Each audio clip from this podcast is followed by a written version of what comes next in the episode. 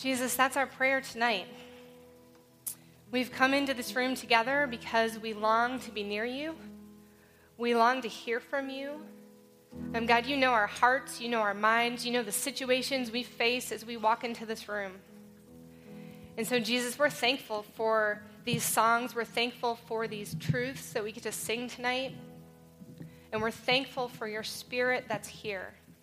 And we pray that you continue to speak as we continue to listen to you and worship you here tonight. We love you, Jesus, and pray these things in your name. Amen. You guys can kind of take a step back and have a seat. Try not to sit on anyone as you do that. Good luck. Um,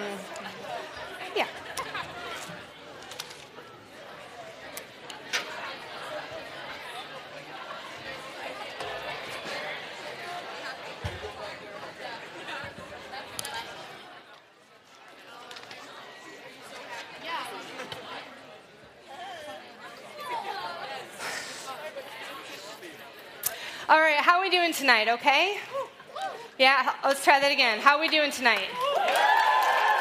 Yeah, it's February, right? That's kind of hard. So we're going to pretend like everyone close your eyes. It's like 75 degrees and sunny, and we are feeling good, right? Can you feel it? Spring break is coming, I promise, okay? It's coming. It's coming. You just got to hang in there. Something else is coming soon another holiday on the calendar uh, Valentine's Day. It's coming, right? And maybe for you that's good, maybe for you that's bad. Ben is clapping. He's happy that it's Valentine's Day. And in light of Valentine's Day, I thought I'd tell you a little story about a romance in my life. Is that cool? So, when I was a freshman in college, um, I met this really cute guy one night when I was doing laundry in my dorm.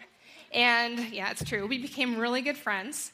And you know how it goes your freshman year. A few weeks later, we were dating. and so um, that lasted about three weeks, and then it was over. Uh, at least it was over for him. It wasn't so much over for me. And so as we got towards Christmas, um, you know, we were still hanging out all the time. I was still kind of digging him. It wasn't Ben, by the way, if you're wondering. Different boy. Um, but he knew that I would tell you this story tonight. So as we get towards Christmas, I was really thinking, gosh, I would love to go visit him. He lived in Connecticut, and I lived here in Michigan. And so I started to kind of like say this to my parents. I kind of said this to him, um, said it to my parents a lot. Because in my mind, I thought, well, for sure, they could buy me a plane ticket and send me to Connecticut, and I could go hang out with Brett, and we would start dating again. It would be perfect, right? This was all in my mind. You guys know how that goes, right? So Christmas morning comes, we're unwrapping all our gifts, and I don't know how it goes for you guys, but in my house, all my life growing up, you open all your gifts, all the stuff that's kind of cool, and then you all pretend it's over. Like, oh, that was good. Uh, and then your parents go, oh, but wait. There's the secret hidden present, right? I don't know if you guys ever had that, but my brother and I would always know the big secret hidden present was coming. And in my mind, for sure, that secret hidden present was going to be a plane ticket to Connecticut, of course, right? We've been talking about it. I've been saying it over and over. It's all I wanted for Christmas was a chance to go visit this boy. And so we get to the moment of the secret hidden present, and I am told to like follow directions and find it hiding in the house somewhere. And guess what it was? It was a set of golf clubs. yeah, so that was awesome. Yep, Chris is happy about that. Um, but I was not happy. In fact, I was extremely disappointed, very disappointed. This was not what I was hoping for. And my guess is, as you guys sit here tonight, maybe some of you find yourselves a bit disappointed with something. We all have things that happen that disappoint us. Sometimes it's news that you didn't want to hear. Um, sometimes it's working really hard to get into that program, and you work and you work and you work and you don't get in. Maybe it's even failing an exam that you really needed to pass and it didn't go so well. Or, like in my case, Sometimes there's that special someone that you were pretty sure was the one until they decided that they weren't. Disappointment happens, and we've all faced different kinds of disappointments. And if you haven't, I hate to tell you, you will. It's coming because life is hard, and sometimes things happen that disappoint us. But here's the good news Jesus has some words for us tonight about how to prepare for that disappointment and where to stand when it happens. So listen to these words from Matthew chapter 7, words of Jesus. Listen carefully because there will be a quiz at the end. Therefore, if anyone hears these words of mine and puts them into practice, he is like the wise man who built his house on the rock. The rains came down, and the streams rose, and the winds blew and beat on that house, but it did not fall, because its foundation was on the rock. But everyone who hears these words of mine and does not put them into practice is like the foolish man who built his house on the sand. The rains came down, and the streams rose, and the winds blew and beat on that house, and it fell with a great crash. This is the word of the Lord. Okay, here's the quiz. Are you ready? I'm going to do it again, except I'm going to pause and have you fill in the blanks. Some of you guys may remember me doing this before, so we'll see if you still know it. Okay, here we go. So fill in the words when I pause. Are you ready? Therefore, whoever hears these words of mine and puts them into practice is like the wise man who built his house on the the rains came down and the streams rose and the winds blew and beat on that house and it did not because its foundation was on the guys are doing great here's part two okay but anyone who hears these words of mine and does not put them into practice is like the who built his house on the the rains came down, the streams rose, the winds blew and beat on this house, and it fell with a great crash. That's funny. This is the word of the Lord. Okay, when you hear these words, we all have a picture, sort of, of what this might mean. But what I want to do is take, take you with me for a moment to the land of Israel, to the land of the Bible, so we can understand briefly a little bit about what Jesus is talking about with this imagery. Okay, so the first, oh, I have the little clicker, so I can show you a picture. Let's see if it works. Helps if I turn it on. Yeah, there it is. Okay. This, in the land of Israel, is called a wadi. Everyone say wadi. Wadi, wadi is an Arabic word that simply means valley. Okay? So this is actually a group of of people we were with hiking through a wadi in the desert. A wadi is an incredible, as you can see, beautiful place to hike. It's also incredibly hot because it's in the desert and it's actually extremely dangerous. I'll tell you why in a minute.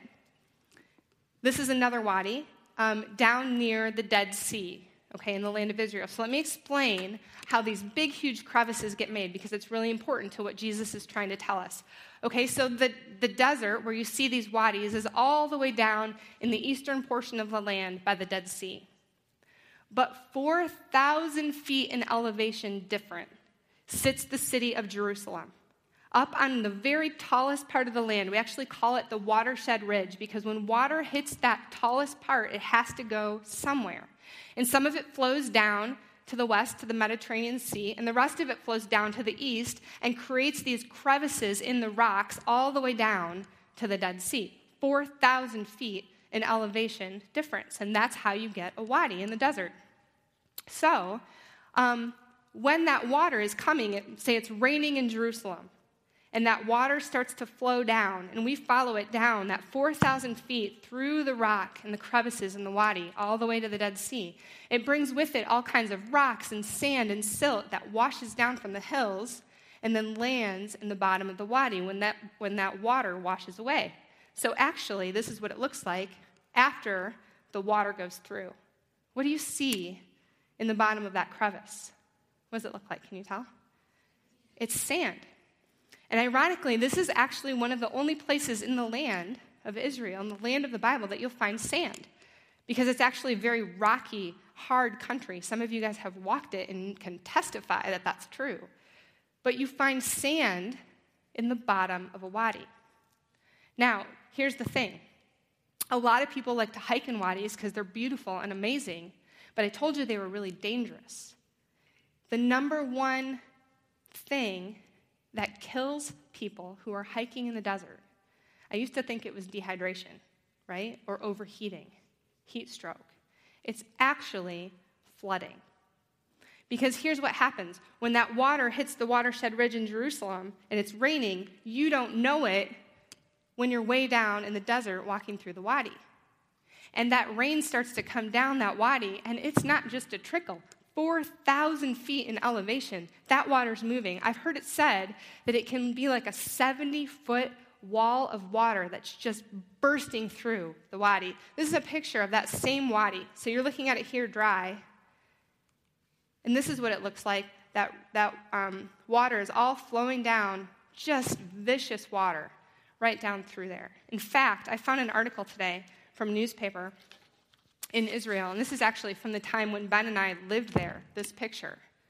Um, in 2007, there were four hikers that were walking through this wadi when this water came rushing down through from Jerusalem and just swept them away and took their lives. That water that comes through the wadi is no joke. So think back to Matthew 7 with me. When Jesus says, the wise man builds his house on the rock, and the foolish man builds his house on the. Where do you want to put your house? Not on the sand, right? Because your house is going to end up under all of this water and being swept away. This is the imagery Jesus is using. Build your house on the rock, up high, where the water's not going to sweep you away. So check this out. This is actually another wadi in the desert called Wadi Zohar. How many of you guys were in Wadi Zohar? Anyone? Yeah? All right, shameless plug. You too could come with me and Ben to Wadi Zohar next May. We'll talk about that later. Um, but we were there last May, standing in this wadi. You can see kind of the sand and stuff down here where the water had gone through. But I want you to notice up here, this is a building that was built by the Romans 2,000 years ago. It was built not down in the wadi in the sand, but up on the rock as a fortress. And 2,000 years later, it still stands. The wise man builds his house on the rock. Here's the thing when Jesus was teaching in Matthew 7 to the people, but also to us, he knew that the rain was going to come. He knew the rain would come down, come down and the streams would rise and that water would come bursting through our lives. In whatever form the disappointment comes. And He wants us to be prepared to build our lives on the rock, to build our lives on Jesus, to build our lives on His Word and His truth and our promises, so that when that water comes rushing through, you guys often unexpectedly, we have a place to stand and we will not fall. Build your life on the rock, is what Jesus is saying. So, how about an example? What does this look like? I'm going to show you a few pictures. This is me and my friend Dana. Um, this picture was taken almost a year ago, actually, in this room. Uh, my friend Dana came to CPR a year ago. How many of you guys were here when that happened last year? Lots of you. That's awesome. Um, for those of you who don't, Dana is one of my very best friends. We've been friends actually since second grade. Um, and she is someone that God has used in my life profoundly to help me know what it means to build my life on the rock and to follow Jesus. Um, this is another picture of Dana and her family, her husband Jimmy, and her awesome kids, Jamie, Charlie, and Scout. A little over a year ago, Dana was diagnosed with pancreatic cancer. And she came to CPR about a year ago and sat right here with me and talked about what it meant to her to build her life on the rock, um, kind of in the situation that she was facing this disease that quite possibly might take her life. Um, and in fact, a couple weeks ago, on January 19th, uh, Dana went to be with Jesus. Um, but let me tell you this. About a week before that, I was at her house with her, and I actually remembered that was when I was in Wadi Zohar, I had brought her a little um, container of the sand from that wadi, and so I brought it to her house that day. And even that day, we were talking about what it means to stand on the rock. Just a week before she would go to meet Jesus. Dana's whole life was about Jesus. She loved Jesus with everything she had. And her life was to shout his glory. And she did that, you guys. She did that till the end. And it was beautiful. I thought tonight it would be kind of cool for us to hear from her one more time about her thoughts about this idea. It means something a little more now. What does it mean to build your life on the rock, and how do you do that? And let's just listen to Dana talk a little bit, and then we'll uh, move on. Obviously, Dana's really bravely, I think, especially because she's sitting here, right, talking about it, which is amazing. Um, but I know that I know you. I know you've chosen to build your life on Jesus and on the rock. I want to know how that served you in the last couple months, and then maybe you can jump to a little bit of the looking back part, like how you built your life on the rock. So, sort of how that's serving you now and how you got there, and just kind of jumble that together. Um, well, I grew up in the church, so I had a lot of scripture memorized back in my head. You know, the John three sixteens and the Jesus wept because it's always the easiest one to learn. so I had a lot of that in my head. Side note is also that I'm a worship leader at a church and have been for maybe 18 years. So I also have a lot of worship songs in my head that I've chosen to make sure that they are truth kind of songs, you know. So when this all came, when my storm hit, there was a lot in there that had um, time to marinate a little bit. And there's verses that I knew that all of a sudden meant something different to me in, in this current storm. You know, um, I mean, the I, I can't even think of one right off the top of my head, but so many verses where I would know Psalm 23. You know, even though I walk through the valley of the shadow of death. In order for you to feel a shadow, you got to be kind of close to that thing. Well, all of a sudden, that verse means something totally different to me. But I had it memorized. It was in there. It was tucked away. And so all these foundational things that I had been brought up with in my life become very personal and they really mean something. Every song you sing, all of a sudden, is, has a different context. Have you had that experience too, where you're going through something, right, and all of a sudden a song comes to life? Um, at my church last Sunday, we sang Oceans, and I had to, just side note, tell you right now, I hate that song. because I don't really want to, if I'm honest, I don't want to be called to deeper waters. Like, this is just fine, right? but in the middle of singing that song last Sunday, there's a line in there that you may know that says, Your grace abounds in deepest water. And to me, it was like God said, You're in some deep water right now, but my grace isn't going to just help you tread water, it's going to abound for you in what you're experiencing. So, everything that you build into your life right now matters because later in life it's going to come back out and it's going to go deeper and it's going to go deeper and deeper. And so the experiences that I had, when I was in college, I, my husband and I had a time we were dating and we, we broke up for a little while. It was a super hard thing that we went through, but I learned during that time to run to God and to pray and ask Him, what do you want this relationship to look like? I did not do it perfectly, but it means that I, I was learning all along the way what it means to let God be the foundation builder, even. You know, He's the foundation, but He's also the one building the foundation. He's also the one preparing my circumstances so that when I go through, I can look back and go, oh, okay, I know this situation. I may not know the exact trial, but I know what it's like to run to Him. I know what it's like to say, God, what do you want this to look like? For me right now, that's what I get to say about cancer. What do you want this cancer to look like? I don't mean physically because I'm I lost my hair. I'm sick a lot. So I don't mean look like that way, but what do you want it to look like in my life? What do you want me to look like as I reflect you during this time? And all that stuff comes back out in your foundation. Um, years from now, it could be tomorrow. I guess that's one thing that I would quickly say, though, too, is that even tonight as we're talking about this, um, you don't have to live in fear of the storms that are coming right? Because we know that, that Jesus said that there's, there's, there's no fear in him. Even though I walk through the valley of the shadow of death, I will fear no evil. So you don't have to fear what's coming, but you do have to prepare for it. Um,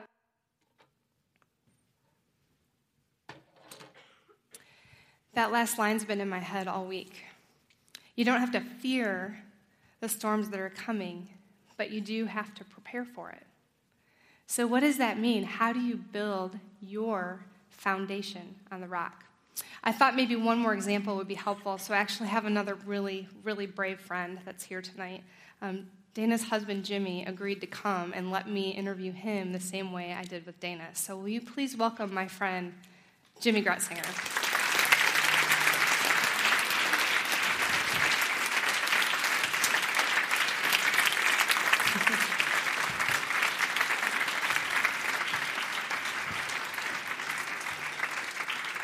This is for you. Welcome. Thank you. Okay, just as kind of a side note, let's get this out of the way. Are there any hunters, fishermen, outdoorsmen, outdoorswomen, women in the room? Yes? Okay, in case you're wondering, is that really who I think it is? If you watch Michigan Out of Doors, this is Jimmy Gretzinger. He owns the show. He's on the show. You know, if you live in Michigan, he's kind of a big deal. I'm just saying. So, yeah. So That's not true. Yeah, no, it is. He's a big deal. He's a big deal. Welcome. Thank you. Thank you for being here. Um, we just want to say again, this is kind of a crazy, weird thing. We don't really love that we have this reason to be up here in front of you. This is a hard thing to do, um, but it's real life, and it's it's it's a beautiful, wonderful thing to get to declare God's glory in the midst of this very difficult story. So I'm really thankful to Jimmy um, that he's here tonight and willing to share with you guys. Um, so I'm going to ask him some questions, and we'll see how this goes. Right. So this past year has been a hard one.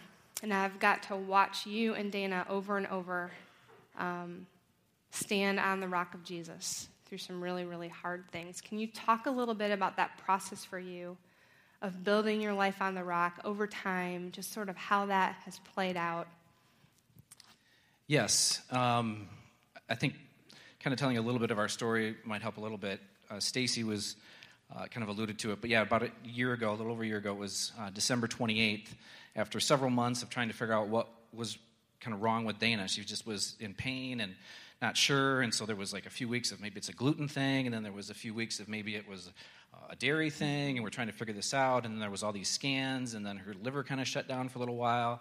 Then there was talk of it was like a mass, but they weren't sure what it was. And I don't remember when the, somebody finally said, can't, they said it, it, it looks like cancer, but we can't quite, it's not appearing like cancer, and there was just a lot of uncertainty. I always thought like it's either black or white. It's like you have cancer or you don't. And there was like this, we weren't sure for a long time, and then we ended up going to U of M, uh, where they had some specialists that kind of said, yes, this is what it is. And in fact, we brought Stacy with us because we wanted another set of ears in the room, and she recorded the whole conversation with this doctor.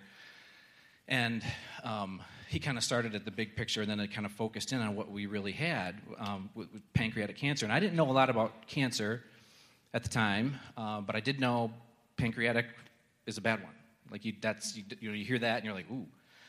And so as he was focusing in on what was what we were battling, I remember, and you try to find some things to laugh at through this whole process. But so the doctor is so, so Dana's sitting on like that little table thing that's in a doctor's office kind of thing, and Stacy and I are in chairs, and this doctor's kind of walking us through this process, and I can see where he's kind of going and going and going, and that's not operable. There's not a whole lot we can do. We're going to start treatment, blah blah blah blah. And I got really lightheaded, and I was like, "Can can you just stop for a minute? I need to lay down." And and he was like, "Oh, we can we can we can we can stop for a minute." And and so so my wife Dana, she's like she's on the bed so she gets off the bed. I get on the bed and lay down.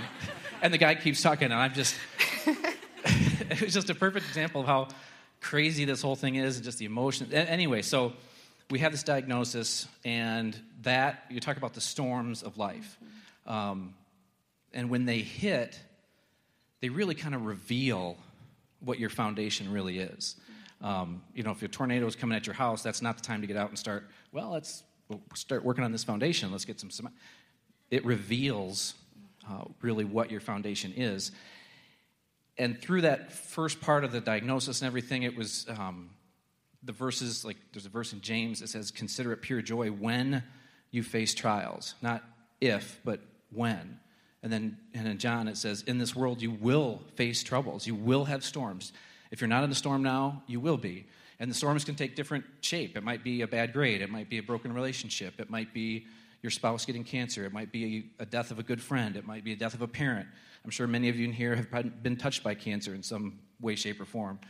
Um, so the storms can take different sizes, I think, but they do really reveal what your foundation is. And I think if you think about things that are foundational in your life, your friends, uh, your school, what you're to, your job, your family, your friends, all these different things, and those are all good, important things, and those are foundational things for all of us. But if that is what your life is built on, if that is the rock that you're going to lean on, all those things can be taken from you like that. They can all be stripped away. But if you're building your foundation, your faith, your life built on the rock of Jesus Christ, it will hold. It doesn't mean that the storms are easy. It doesn't mean that you can just kind of, sometimes God will remove that. And we were praying for healing this whole time. And I thought when we started this journey, I'm like, of course God's going to heal her. Look at all the glory he's going to get. She's a worship leader. All these people are going to see the story. And I thought, well, if you don't heal her, what, and as I've gone through this, we've seen where watching her and us go through this process of praising him through it all, I'm starting to see how he gets just as much glory as if he would have healed her. And so this whole process this last year has been a crazy thing and and and that storm of getting cancer and fighting cancer and the sickness and the good and bad days throughout the past year um, that was kind of the storm at that point in time and then uh, the funeral was actually two weeks ago which now is a whole new storm and so my faith was definitely shaken with the diagnosis um, but it is held strong and then now this new chapter. Um, and it is holding only, I mean, barely. I mean, I don't know if I'm going to get through this without blubbering like a baby or not. I don't know. But it's okay. But God has given me perspective and to try to look for the good um, in hard circumstance. Um, and there is good. And I can look back now, kind of knowing a little bit of how her stories ended and then what he's doing now in a, in a multitude of people because of her testimony. Um, so I don't know if that answers your question, but it really, if your foundation is in Jesus, you have a chance of weathering the storm. If your foundation is on something else, it can be cracked, it can be broken, and when those storms hit, you might not be able to make it through. That's awesome. Talk to us just a little bit about maybe even just in the last couple weeks. We were talking earlier today about just the ways that God has met you, and not always the way you want Him to, yeah. right? You're looking for Him to provide and take care of you and, and bring peace and all these things, but He's he's providing that foundation, that firm place in some interesting ways. So, can you talk about that a little bit? Yeah, there's been lots of verses through this whole process that have meant a lot to me. And Philippians 4:13 is one that some of you may know, and um, I can do all things through Christ who gives me strength.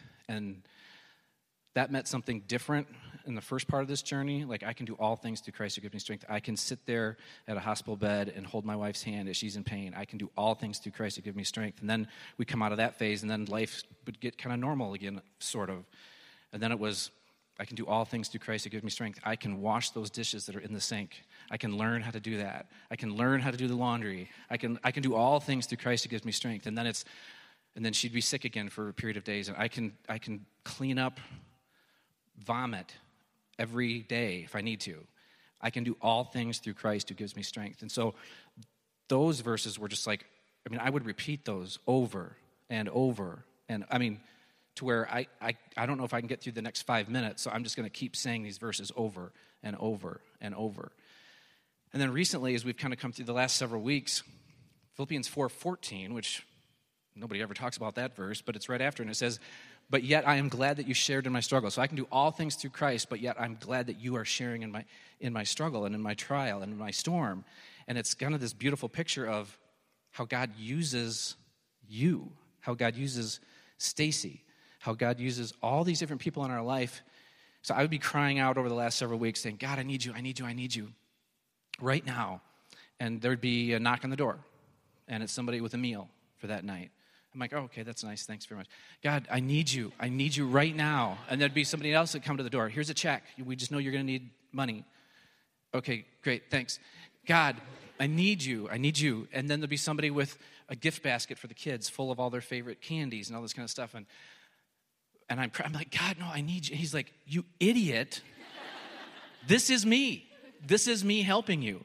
And it was so, it was like, God is using so many people to be his hands and feet. He wants to use you in those same ways, not maybe necessarily with me, but with the people around you, your friends, whatever it might be. God is using, I don't know what I really expected. Like when I was saying, God, I want you, I think I was envisioning like an angel showing up and being like, give me a big bear hug and be like, hey, it's going to be okay. Look at, this is how this is all going to work. And, and that'd be great, but he is working and is continuing to work through his people. And I hear his voice every day, not audibly, which I hope someday I do. But there's a you know a certain song on the radio that just speaks truth into you that day.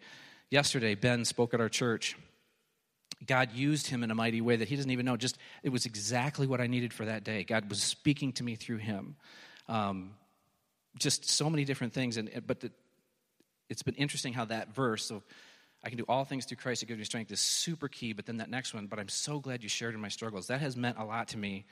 Um, just kind of seeing God use people in that way, and that's how He works. That's his hand. when the church is being the church. It is an awesome thing, and I don't mean like our physical home church, which they've been great, but but the body of believers working together to support each other is pretty awesome. So actually, when you say that, it just makes me think that part of building your foundation is building your community of people around you that love Jesus. You guys already know this. You already experienced this in some ways, but I've watched that play out for you and how important that has been. And that's part of the foundation. It's really cool.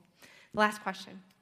Um, throughout this whole experience, Dana really longed to, we used to joke that she was trying to be God's megaphone, like she was trying to shout to the world how good God was, even in this. And she did, you guys, right till the end.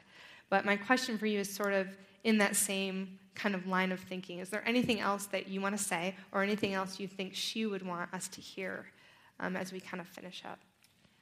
Yeah, I think just kind of looking at this past year and the last few weeks, there's been a, um, I guess, a few things that have that have stuck out. One, we tried to when we got the diagnosis, we kind of picked a word that would mean a lot to us in this past year, and it was um, to be intentional. And I've done a better job of that over this past year, and I'm really hoping that that continues. And because not knowing if we had three months or six months or towards how many days we had left, we really lived this last year. She did it much better than me um, of being really intentional. And so, what I mean by that is, so when she would sit with Stacy, she would sit with Stacy and be engaged and listen and try to think, okay, God, is there anything that you want to speak to Stacy through me? Is there anything that you want to speak to me through Stacy? And just very into the moment. And that, you know, that's into our, you know, putting the kids to bed at night instead of just quick putting them downstairs and shut off the light and I can go back and watch SportsCenter. It's like, no, take your time. Go down there, spend as much time as you can. You don't know how much time you're going to have. So, being intentional with relationships, being intentional with your church, your relationship, just being very present was, was really big. So being intentional was one. Um, and then looking for the good.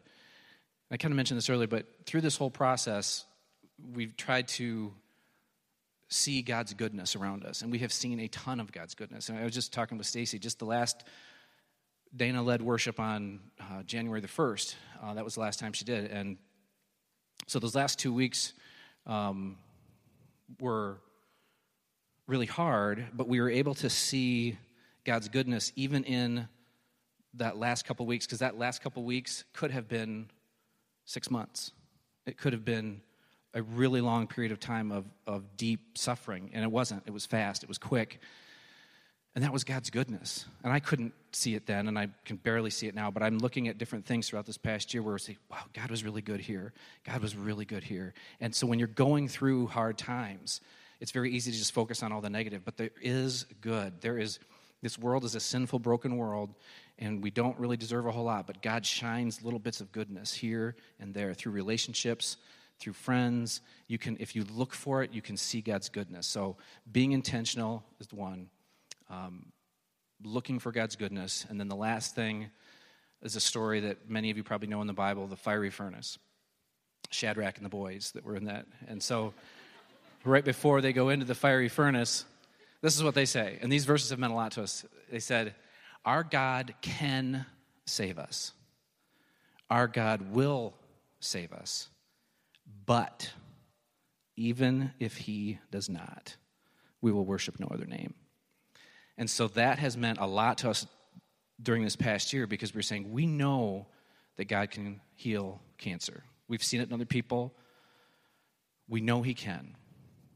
But even if He does not, even if He doesn't remove the circumstance in your life that is just dragging you down, even if you have to just stay in it, and He doesn't remove that, He doesn't heal the cancer, He doesn't heal the relationship, even if He does not, we will praise Him through it all. And that, those verses meant a lot to us this past year where we're waiting to see if God was going to heal. Um, So that story of them right before they go in, we know that our God can save us, but even if he does not, we're going to love him anyway. And so whatever junk you're going through now, or that you will in the next year or the next five years or whatever it might be, he may not choose to remove the circumstance, but he does promise to be with you through it. So be intentional, look for the good. And I think that can really help you build that foundation that will last. Thank you. Will you guys help me thank Jimmy for being with me?